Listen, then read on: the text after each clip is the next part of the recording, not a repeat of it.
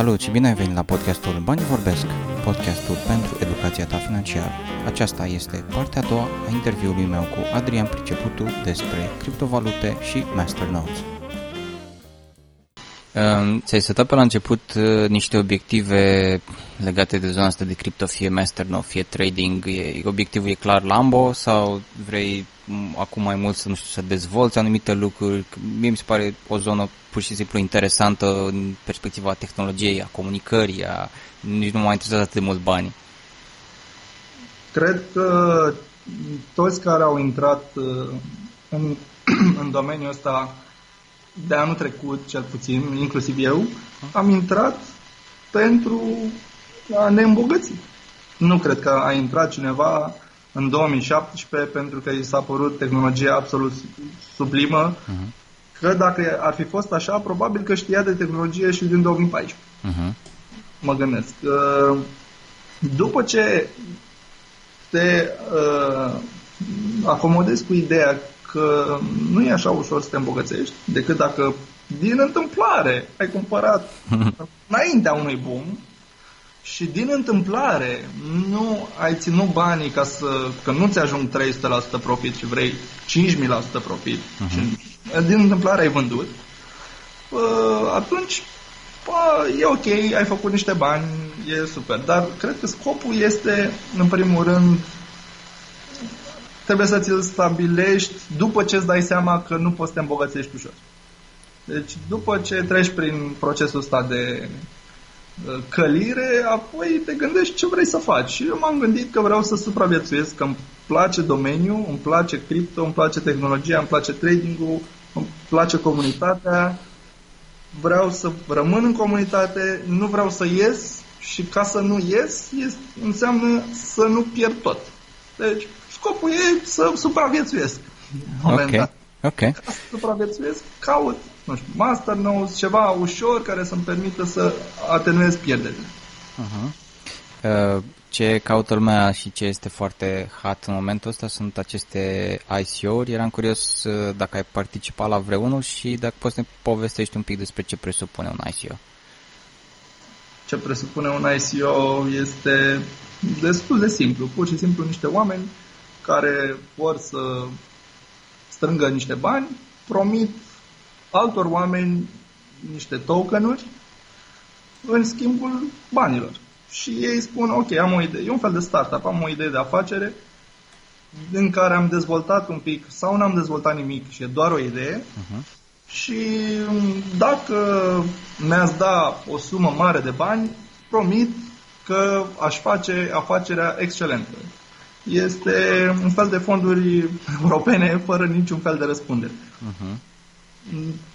Practic, pe mine asta mă sperie. Adică eu n-aș da bani pentru așa ceva. Eu am încercat să depun, să fac eu un fel de startup pe o sumă destul de mare. M-am străduit să fac plan de afaceri, să fac plan de proiect și așa mai departe. Mi-am dat seama că e foarte greu să realizez, deși aveam toate intențiile bune în spate. Deci, nu știu, și am renunțat. Nu știu cei care fac ICO-uri cât de bine sunt intenționați. Deci, practic, noi ne bazăm foarte mult pe încrederea în ei. Indiferent că ei uh, sunt capabili sau nu să execute ceea ce își propun, noi, dându-le bani, le oferim încredere.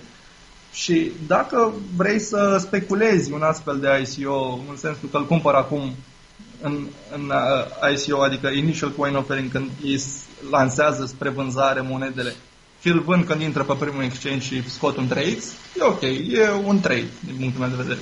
Dacă vrei să intri pe termen lung pentru că ai încredere în ei, cum e VeChain, de exemplu, care e un proiect care pare ok, nu am cumpărat, pare ok, multă lume consideră că e un proiect revoluționar și le-a dat bani. Și nu, lumea care le-a dat bani nu vinde VeChain, chiar dacă prețul a scăzut. Ceea ce oricum ar fi un pic ciudat să vinzi când prețul e jos. Uh-huh. Dar uitându-mă, pare că mai are unde să se ducă VeChain, adică nu e, n-a ajuns. N-a ajuns la bază. În fine, nu vinde, lumea are încredere în proiect, speră că proiectul o să meargă mai departe e posibil să meargă mai departe. Majoritatea ICO-urilor însă nu cred că sunt legitime. Eu am cumpărat unul singur și nu pentru că am mare încredere în proiect, și am făcut-o dintr-o prostie. nu, adică nu mi-e teamă să... Motivul a fost prostesc, să zicem. Pur și simplu, eu am un mare respect pentru cineva de pe Twitter care, bineînțeles că nu își dă fața, numele adevărat și așa mai departe. Uh-huh. Îl cheamă Not So Fast. Sau, mă rog, ăsta e numele lui pe Twitter. Și uh, m-a ajutat și când am pornit cu masternode-urile, să mă documentez.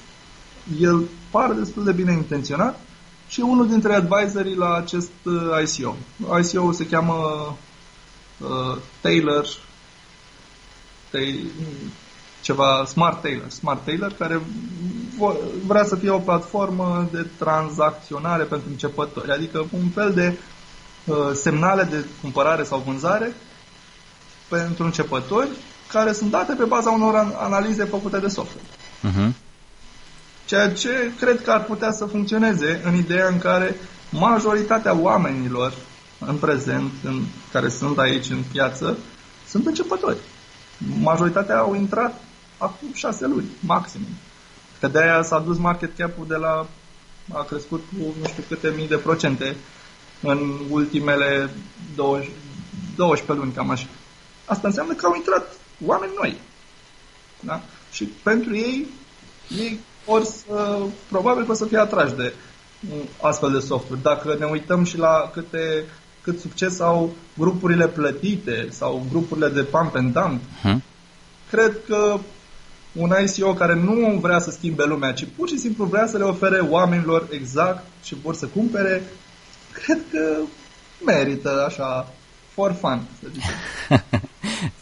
Există mulți, mulți sau o parte din, din zona asta, din domeniul cripto, care asociază sau încearcă să descrie ICO-urile ca și uh, ca și cum ai, ai putea să, să fii investit în Google sau în Microsoft sau în Apple când erau foarte la început. Vezi și tu lucrurile la fel sau doar pentru acei 1% din coinuri sau tokenuri care chiar au valoare? Păi, Sorin, când uh, erau Amazon, Apple, nu știu, uh-huh companiile astea care sunt acum uriașe la început, um, nu erau singurele companii. Mhm. Adică ne referim la ce s-a întâmplat pe la începutul anilor 90, care a condus către un, da. un, o mare bulă care s-a spart și a făcut oamenii să piardă foarte mulți bani. Este, eu o văd fix la fel ca atunci, adică pur și simplu este o tehnologie atât de nouă care crește, lumea intră în speranța de a se îmbogăți majoritatea companiilor proaste de atunci au dat greș. Uh-huh. Nu poți ști foarte ușor care din companiile alea or să fie Apple sau Amazon sau eBay. Pur și simplu tu îți asumi un risc. Nu cred că riscul e ușor nu cred că e ușor să stabilești eh, în ce să investești. Cred că cel mai bine este să te ferești de lucruri complet noi. Adică un lucru complet nou, cum e un ICO, mă refer un lucru complet nou în sensul de un proiect complet nou, cum e un ICO, are șanse mult mai mici să reziste decât un lucru vechi. Uh, chiar asta mi amintește, este un autor, Nasim Taleb, care a scris niște cărți despre uh, despre colapsul financiar din 2007. Bineînțeles, el a scris cartea înainte de colaps. Uh, ulterior am mai scris niște cărți și una din, într-una dintre ele spune așa, se cheamă Antifragil Card. Uh-huh. Dar dacă un lucru există de un anumit timp, e posibil să existe în continuare cel puțin la fel de mult timp cât exista până acum. Dacă el a fost inventat ieri, e mult mai puțin probabil să existe o perioadă lungă de timp. Cum ar fi, dacă dăm exemplu, că dă el pe acolo exemple, doamne, cartea există de mult timp, de uh-huh. mulți ani există cărțile. E foarte probabil că îmi, îmi imaginez viitorul să-mi imaginez că vor exista cărți și în viitor. Adică nu prea văd motive să dispară cărțile din moment ce până acum nu par, par destul de robuste uh-huh. da? Mhm. la, la, la timp, la trecerea timpului. Făcând un uh, telefon mobil, e posibil să dispară mult mai probabil decât o carte în viitor.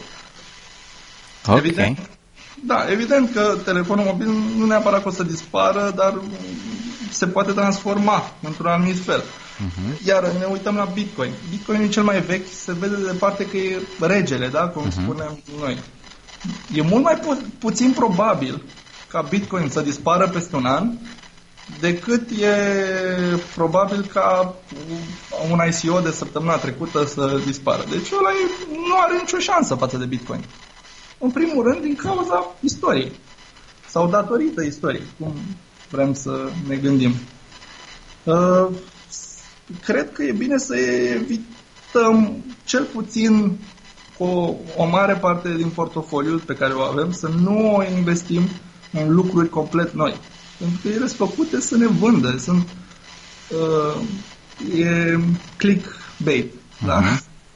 Deci, evident, apare o nouă reclamă care propune o nouă soluție de blockchain care are scalabilitate și care face instant transaction with no fees și nu știu ce. Ok, Bitcoin nu are problemele lui, dar rezistă. Și nu că rezistă, domină piața în sensul că atunci când lui nu e bine, toată lumea suferă. Uh-huh. Tot pe ideea asta de dacă a existat de foarte mult timp, probabil că o să existe și atâta timp mai încolo. Da. Pe partea financiară general, vezi vreodată, nu știu, în vreun viitor, moartea banilor în forma lor uh, fizică de bancnote, de monede? fizică de bancnote, mm. eu nu înțeleg. Adică te referi dacă vor exista hârtii de băgat în buzunar mm-hmm. sau mhm. dacă vor exista bani mici de bănci centrale? Mm, băncile nu cred că o să dispară prea curând, o să se transforme cu siguranță într-o formă sau alta. Uh, efectiv ce țin în mână, da, dacă va mai exista sau dacă vom fi toți cu telefoanele, cu cardurile. Mm, eu cred că vor exista și ceva variante palpabile. Uh-huh. Nu, oricât am fi de dependenți de tehnologie, tehnologia nu e robustă, adică e vulnerabilă și nu ne putem baza 100% pe ea. Din păcate, începem să ne bazăm din ce în ce mai mult pe ea. Adică eu acum îmi fac griji că dacă mi se strică laptopul pe care am wallet-ul, pe uh-huh. care are nu știu ce, s-ar putea să nu mai am acces la bani. și astfel că încep și împrintez pe hârtie parolele din spate, toate metodele prin care trebuie să le recuperez banii, fac mai multe exemplare, unul trimit la Polul Nord, unul uh-huh. nu știu cum, să am cele patru colțuri ale lumii, fac o hartă către comoară. Deci, cred că banii fizic vor exista într-o formă sau alta, sau, mă rog, ceva, o formă de schimb, trebuie să existe și fizic, cred. Nu că o susțin eu că ar fi, vreun, ar fi bine sau ar fi rău. Pur și simplu cred că e mai probabil să avem și o alternativă care nu e, depinde de curent electric, de exemplu, sau nu depinde de, uh-huh. de niște lucruri pe care nu le putem controla ușor.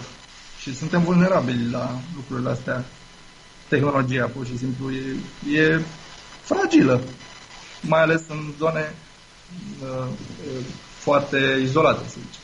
Ai adus, în discu- ai adus în discuție un alt subiect important, partea de securitate pentru tot ce înseamnă zona de cripto, care parcă este mai importantă decât uh, pe partea de, de bani, adică eu, de exemplu, la, la contul bancar probabil că am doar un user și o parolă, nici nu cred că am autentificare two-factor, pe când la partea de cripto, la fel, am tot felul de metode de parole ascunse sub alte parole, sub mutate în alte device-uri și uh, cum te protejezi? Folosești un ledger? Ai tot felul de paper wallets? Ai, nu știu, safe-uri? Sper, sper că ți-ai făcut uh, un fel de testament în cazul în care pățești ceva mâine. Știi, cineva de pe urma ta să poată să recupereze banii aia, că altfel e păcat de ei. Uh, uh, eu, da, am un ledger. Am un ledger, adică un wallet în ăsta hardware. E un stick. Da? Uh-huh. Stick care, mă, nu face mai mult decât face o hârtie. Uh, nu mă protejez excesiv, încerc pur și simplu să-mi salvez pe hârtie codurile de acces la bani. Uh, unde am uh, făcut protecție mai mare este la uh, serverul de Masternode, în care am făcut o protecție destul de complicată, nu ca și fi vrut eu, dar așa era tutorialul. Și cel care a descris cum să setezi Ubuntu pe VPS era un tip obsedat de securitate și am nu știu câte parole, cu câte hash-uri, cu nu știu exact ce înseamnă lucrurile alea, dar e greu să intri. Așa. Uh, nu sunt, banii nu i-am neapărat toți într-un loc, uh, adică nu am uh, multe monede pe același wallet, cel uh-huh. mai vulnerabil sunt cu Masternode, unde am o mare sumă de bani în da. același loc. Da.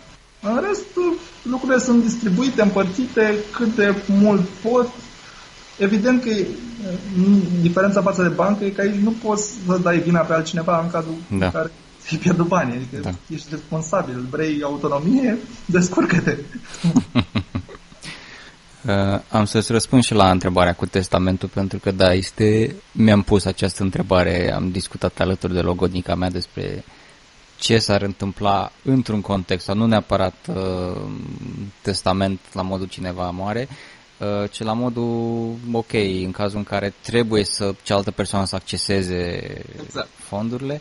Um, nu am un răspuns foarte clar deocamdată. Probabil că în curând va trebui să, să împărtășesc cu ea și aceste informații. Um, pe, cred că ce, ce mă liniștește într-un fel este pentru faptul că nu sunt așa de, nu sunt așa de ușor de cheltuit între ghilimele, adică nu mi-ar fi frică că dacă ar ști toate parolele, n-aș mai avea bani a doua zi. Mm, nu e chiar atât de simplu procesul, din câte știu nu poți să efectiv să apeși un buton și să-ți dispară fondurile, de trimis cuiva trebuie să ai o altă adresă, deci trebuie să știi chestia asta. Probabil sfaturile spun că în principal ar trebui să fii cam singurul și să nu împărtășești cu nimeni, însă apar și elemente, întotdeauna în bani apar și elemente emoționale. Evident, da. Că e trading, că e partea asta de parole, că e, știi, banii ăștia pe care, de exemplu, la tine mă gândesc că a fost o discuție într-un anumit context, hei, banii ăștia pe care i-ai blocați între ghilimele în Masternode, hei, am fi putut să facem aceste lucruri cu ei. E greu, nu e o discuție ușoară. da, e o decizie pe care e greu, da. Da. Um, în afară de uh, criptomonede, ești activ și cu alte tipuri de investiții, nu știu, acțiuni la bursa de valori, imobiliare sau alte tipuri de investiții de genul ăsta?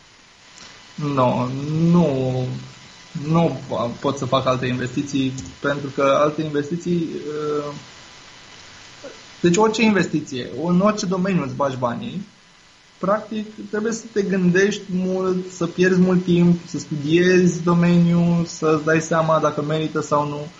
Eu știu să fac inginerie în care nu prea am investit, că am o firmă mică, nu am dezvoltat nimic, nu am cumpărat nimic, să spunem așa, uh, impresionant, am un calculator, așa. Uh, mai departe, mm, partea de cripto mă atrage, îmi place să, să citesc și să învăț în, în permanență, să investesc în altceva nu mă atrage suficient încât să stau să citesc despre lucrurile alea. Pentru că dacă nu te documentezi, n-ai nicio șansă să... Deci, da, norocul prostului se poate întâmpla, dar este noroc. Altfel, dacă vrei să supraviețuiești și să, să ai succes într-un domeniu, trebuie să înveți domeniul respectiv, nu ai ce să faci. Uh, crezi că ICO-urile au făcut uh, prin uh, white paper și white paper și uh, landing page-uri au făcut mult mai simplă modalitatea prin care omul înțelege ce vrea acel business să facă sau nu știu, așa era și până acum, adică mă gândesc față de, nu știu, un pitch deck în care trebuie să vezi nu știu ce fel de creștere, pe nu știu ce domenii și nu știu ce fel de clienți pe care vor, vrea să-i atragă un anumit startup versus am un white paper, white paper de câteva pagini sau câteva zeci de pagini și ok, asta e, e și un pic de hype, pare mai simplu. Într-adevăr, e mult mai simplu când ai puțin de lucru. Deci lumea e leneșă, în uh-huh. general. Nu vrea nimeni să depună efort ca să obțină lucruri. Depui, efortul depui doar dacă îți place să depui efort, eventual în domeniul respectiv. Mie nu prea îmi place să stau să citesc white paper-urile, de exemplu, pentru că mi se pare că sunt făcute destul de prost. Adică mă uit un pic peste ele și se cam vede de la o poștă care e făcut uh, în glumă, prost uh, și fără prea mult interes. Dar cred că, în general, oamenii nu se uită pe white paper. Oamenii... Asta e o modă pentru că, um, cum îi zice, Satoshi, uh-huh. când a, a generat, uh, când a scris prima lucrare despre Bitcoin, i-a zis white paper pentru Bitcoin. Lumea merge mai departe cu ideea asta, în sensul că, uite, facem și noi, respectăm tradiția lui Satoshi, poate până acum câțiva ani lumea a avut mai mult respect pentru lucrurile astea și își dădea mai mult interes, uh, dar sunt puțini cei care care sunt mai vechi în joc. Și atunci, cei care au intrat nou, nu cred că deschid ei vreun white paper. Pur și simplu, lumea mă îndoiesc că se documentează. Mă îndoiesc. Și dacă se documentează, mă îndoiesc că înțeleg. Uh-huh. Multă lume vrea repede. E internet, dai search pe Google, vrei răspunsul acum, eventual nici nu dai search, întrebi pe forum ca să-ți răspundă altul care știe el dinainte. Să citești white paper-uri e greu, dar rămite să te interesezi despre bursă sau să te interesezi despre investiții serioase acolo e pentru oameni care se ocupă cu așa ceva și care își dedică timpul special pentru așa ceva, cred. Uh-huh. Noi suntem niște amatori. Uh, vorbeam mai devreme despre uh, sistemul tău de declasare, de notare al ICO-urilor. Um, dă-ne un pic uh, niște detalii ce trebuie să aibă un, un ICO sau un startup care vrea să facă un, un, un ICO ca să aibă succes sau să, ca să primească o notă bună în modelul tău. Um, imediat, imediat. Păi ne uităm la rating. Uh, despre ICO-uri nu știu, dar vorbim despre Masternode.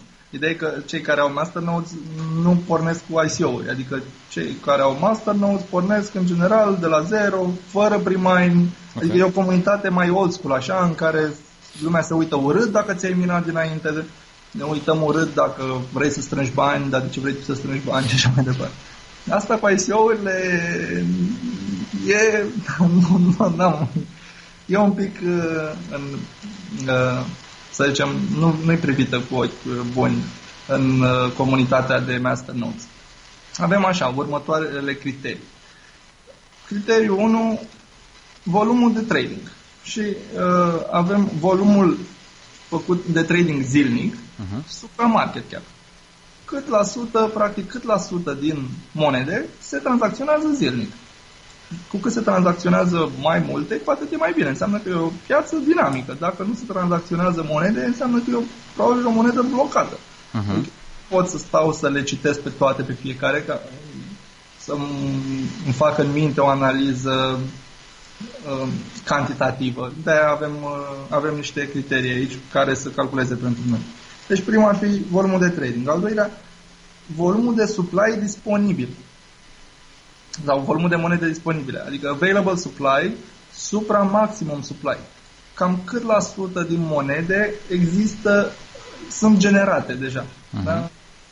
Ceea ce, mă e un criteriu, toate, toate criteriile pe care le-am făcut, am încercat să le fac uh, normalizate și să aibă valoare între 0 și 1. Evident, dacă le mulțești cu 100, obții în procente între 0 și 100%. Uh-huh. Evident, dacă au fost generate toate monedele, de exemplu, atunci criteriul ăsta e 100%. Cu cât okay. sunt multe, cu atât uh, e inflația mai mică. Ceea ce e ok, sunt mai rare, să zicem, nu o să apară peste noapte încă 20% din monede. Uh-huh. Apoi procent de circulație. Procent de circulație a monedelor Uh, e un, uh, calculat ca numărul de monede în circulație supra numărul de monede disponibile. Cu cât sunt mai multe monede în circulație, cu atât mai bine. Pentru că nu vreau să fie monedele blocate în, nu știu, în, la developeri, să zicem, să fie 50% din monede blocate într-un wallet și uh-huh. peste noapte se trezește că vrea să le vândă și toată piața s-a dus în jos. Corect. Ok. Apoi, wealth of the many, i-am zis eu. adică, cam cât, cât de bogată este majoritatea populației. Cât cât deține majoritatea populației. Și avem aici o, o chestie interesantă. Asta mi-a dat ideea un, uh, un tip uh, din comunitate pe Telegram. Și am zis așa, pentru diferite monede poți să afli cât la sută există în top 100 wallets, primii 100 de wallets. Și le-am împărțit în patru, pentru că așa am găsit un exemplu și am mers pe el. Cât la sută există în primii 20, primele 25 de wallet cât există în următoarele 25 uh-huh. Mhm. și tot așa până la 100 și cât la sută există în wallet care nu sunt în top 100. Ok. Practic, Wealth of the Many îmi spune cât la sută din monede sunt în wallet care nu sunt în primele 100. Adică average user să zicem. Exact. Uh-huh. Oamenii de rând cât dețin? Dețin mult sau puțin? De exemplu, avem monede care au uh, 81% în primele 25 de wallet oh. Sau e una care are 78% într-un singur wallet. da? Ok, dacă ai 78% într-un singur wallet, probabil că toți banii aia sunt la developeri. Eu când o să cumpăr moneda ca să-mi fac un nou, practic îi dau banii lui. Mm. Da? Și dacă el nu mai vrea mâine să întrețină tot, a plecat. De-aia am pus mare preț pe chestia asta. Dash-ul, de exemplu, care e probabil cel mai tare masternode, e primul care a inventat masternodurile, din câte știu, are 80%, 86% din monede la populație, adică la oameni care nu sunt în top 100. Mm. 86%. Da? Mi se pare foarte bine. Alco, care e un, uh, o monedă pe care o urmăresc să o fac în continuare, are 85% în wallet care nu sunt în top 100. Iar Bulwark, unde mi-am făcut eu, are 82%. Ok, și practic procentul ăsta ce spune? Că oamenii nu doar tranzacționează, dar cumva o și folosesc și că sunt mulți care o folosesc și că nu. o vor nu. mai folosi pe viitor. Nu, mie, nu, altceva, altceva mă, mă gândesc.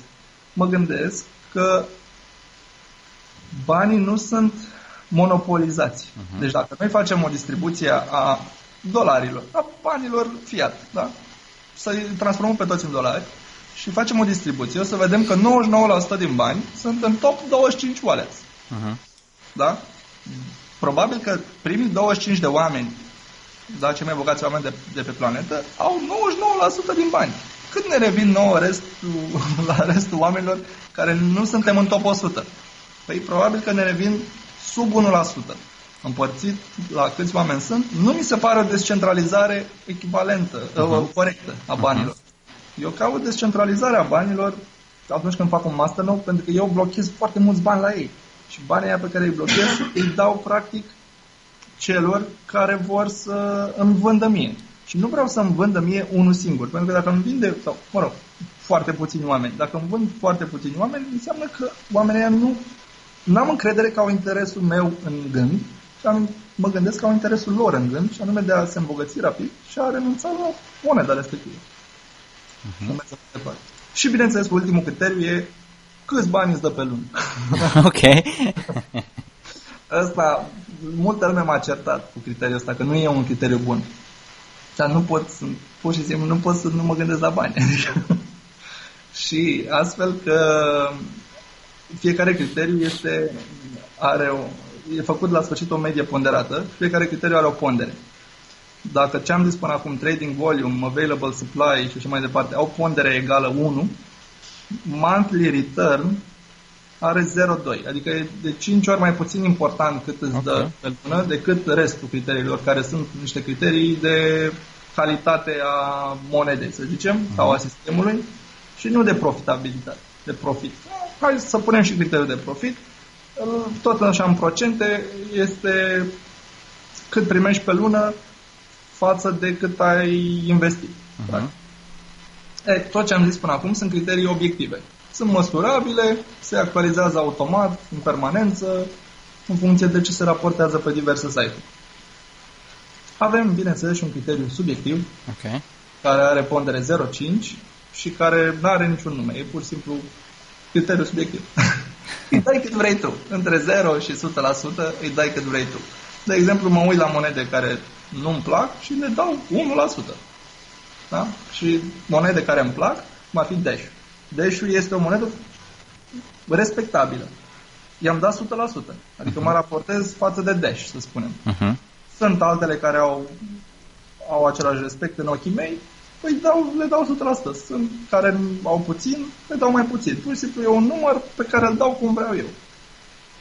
Trebuie să, de, să, să mă implic și un pic uh, subiectiv în alegere. Nu pot, cel puțin în, în stabilirea notei finale.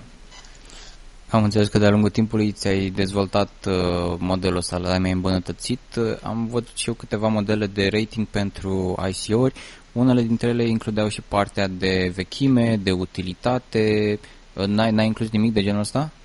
E foarte greu să, să actualizezi totul în timp real. Când analizezi un ICO, o faci până la urmă subiectiv. Uh-huh. Nu, prea, nu prea știu ce ai putea să măsori la el. Ce poți să măsori?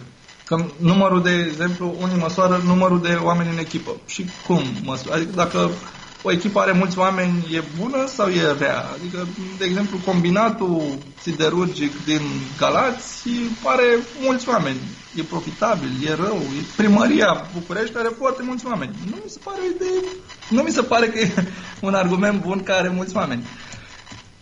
Deci nu știu cum aș putea să evaluez un ICO în mod obiectiv. Eu caut argumente cât mai puțin uh, subiective. Adică nu vreau să îmi uh, las emoțiile să decidă când dau notele astea. Pentru că oricum stau prost cu emoțiile de unde și pierd bani în trading. Dar uh, încerc să le controlez și dacă nu pot să le controlez, încerc să le dau la o parte, să nu mai spune ele ce... Așa. Totuși n-am ales scorul cel mai bun, da? Emoțiile tot au intervenit. Am mers pe alta care mi se părea mie mai fain. Dar mm, trebuie să te gândești că dacă e subiectiv votul, atunci fiecare dintre noi o să dăm alt rating pentru un ICO. Cum poți să stabilești un criteriu sau niște criterii obiective? Nu știu cum ai putea pentru ICO-uri. Nici nu m-am interesat prea mult, adică nu prea înțeleg. Noutatea unei monede. Ok, poate că e, vine cu un plan nou și interesant. Nu este absolut nicio garanție. Și aici, într-adevăr, și pentru masternodes, majoritatea sunt copii ieftine, pur și simplu copii ale unor monede mai noi, care nu fac decât să dea niște reward-uri pe termen uh-huh. scurt, pentru că nu mă aștept ca moneda respectivă să existe pe termen lung. Cu toate astea, Uh, să zicem că am făcut și un, un proces de calibrare. Adică dacă ne uităm la ce scoruri s-au obținut, monedele, de exemplu Dash are 96%. Da? Neo are 76%. Nu, Neo nu are masternodes, dar e pentru staking. Um, sunt unele Ignition, numai puțin. Ignition are 51%, cam puțin. Astea sunt niște monede, să zicem, promovate de oameni. Nu, nu cred că ratingurile sunt uh, ascund uh, prea multe defecte, că practic trebuie să-ți dai seama uh, care ar fi probabilitatea să greșești. Nu știu care ar fi probabilitatea să greșești, dar uh, pe Dash l-am pus aici ca referință. Domnule, dacă Dash-ul, care e cel mai tare, este un, un masternode de Dash costă 500.000 de dolari. da? Acum, acum, da, era mai ieftin când, da. Dar acum, acum o lună era 800 de mii, 700, mm. 800 de mii. Bine că n-am cumpărat. Uh, e, nota lui este foarte bună. Șansele ca el să dai greș dacă investești în el sunt destul de mici. Nu înseamnă că o să scoți bani dar riscul ca moneda aia să piară poimine este mică. Cam asta ar fi, să zicem, ideea, ideea ratingului. E, și practic pentru că tot modelul se updatează în timp real, se schimbă și scorurile în timp real. Adică da, ai, ai da. putea să știi că masternode-ul tău în curând sau coinul respectiv al acelui masternode e în cădere, adică ți-ar da. da un semnal de alarmă că ar trebui să vinzi, de exemplu, sau să schimbi altceva? Uh, să zic în primul rând, uh, da, scorurile se schimbă în timp real pentru că uh, toate datele se descarcă de pe CoinMarketCap, acolo unde sunt disponibile informații, despre Masternodes Online. Uh-huh. unde sunt disponibile informații, și de, de pe uh, CoinBridge, CryptoBridge, scuze. CryptoBridge. Sunt trei locuri de unde iau informații. De exemplu, de pe CoinMarketCap găsești o parte din monede, le găsești acolo, o parte nu le găsești acolo. Foarte multe monede nu sunt acolo. Ei, de acolo iau market cap-ul, available supply, circulating și așa mai departe. Tot felul de informații. Astea se actualizează cât de repede se actualizează în Google Sheet. Habar n-am, nu știu cât de des. Să zicem în timp real. Nu știu dacă el îmi dă un semnal să vând. Asta nu știu dacă pot să-l consider semnal să vând. Uh, cred că un, trebuie să fie alte criterii pe care să le consider atunci când mă gândesc să vând uh, o monedă în care am investit foarte mulți bani. Da? Pentru mine, cel puțin, sunt foarte mulți bani. Nu știu, poate pentru altcineva e puțin. Mie mi se pare că altfel trebuie să iau decizia, nu pe baza cât costă acum. Practic îmi spune cât costă acum. Da, îmi spune și cu cât a variat prețul în ultima zi sau în ultima săptămână, dar tu uitându-te pe CoinMarketCap, de exemplu, primești informațiile necesare să iei o decizie dacă să vinzi sau să cumperi, mi se pare că nu e suficient. Uh-huh. Sunt curios dacă ar fi existat Masternodes pentru BitConnect, dacă modelul tău ți-ar fi semnalizat undeva totuși că nu este o idee bună. Corect, nu m-am gândit. Probabil că am fi observat în, în wealth distribution, cum i-am zis eu, uh-huh. că sunt foarte multe monede în puține. Da, da. wallet da. în puține wallet ceea ce m-ar fi speriat. um, De, da. Uh, cum vezi viitorul cripto? Nu știu, în România, în lume, se dezvoltă, nu se dezvoltă, o să crească, o să dispară, nu știu, următorii 5 ani, să zicem? Păi, cred că se dezvoltă. Din păcate, repet, uh, cred că suntem în acel um, dot-com bubble pe partea de cripto. Și cred că suntem în el. Nu cred că urmează, nu cred că a trecut. sau Suntem în acel bubble care s-a spart. Evident, el trebuie să purifice tot felul de lucruri care nu au niciun scop sau care au avut scopul doar de a specula și a îmbogăți rapid oameni. La fel cum s-a întâmplat după dot-com bubble, lucrurile și-au revenit. Tehnologia a fost nouă, a fost foarte interesantă, foarte utilă. Uh, proiectele bune au rezistat. Nu știu dacă e suficient ca ideea din spatele proiectului să fie bună. Cred că și managementul e foarte important și cu atât mai mult încrederea comunității. Ei trebuie să și dezvolte lucruri. De asta e unul din motivele pentru care am investit în Bulwark. Ei nu pun așa, atât de mult preț pe, pe marketing și pe listarea pe exchange-uri, cât interesează mai mult să dezvolte cât mai multe produse înainte de a începe să se promoveze. La fel, cred că se va întâmpla și aici. Majoritatea o să dispară, o să reziste cele uh, mai puternice, nicio problemă. Chiar dacă dispar multe, o să apară altele la fel de, la fel de uh, stupide în locul lor. Din păcate, cred că o să apară și foarte multe mm, schimbări de legislație, probabil că îi văd din ce în ce mai multe opreliști din partea băncilor, bineînțeles că ele nu au niciun interes să uh-huh. cumpărăm Bitcoin, adică evident toată lumea blochează cardurile. Eu am avut card la 10x Pay, de exemplu, uh-huh. și l-am folosit odată, eram foarte încântat uh-huh. și după o lună n-a mai mers cardul. L-au dezactivat uh, cu o notificare de câteva ore. Adică nu ne-a spus, vedeți că în următoarele 30 de zile uh-huh. sau 6 mhm. luni. Nu. Deci, pe mâine nu mai merge. Ok, asta e foarte agresiv. Sau, nu mai aveți voie să cumpărați monede cu carduri de credit. Dar am voie să pun la loto cu cardul de credit? Da. Ok. Deci nu cred că scopul autorităților este să mă protejeze.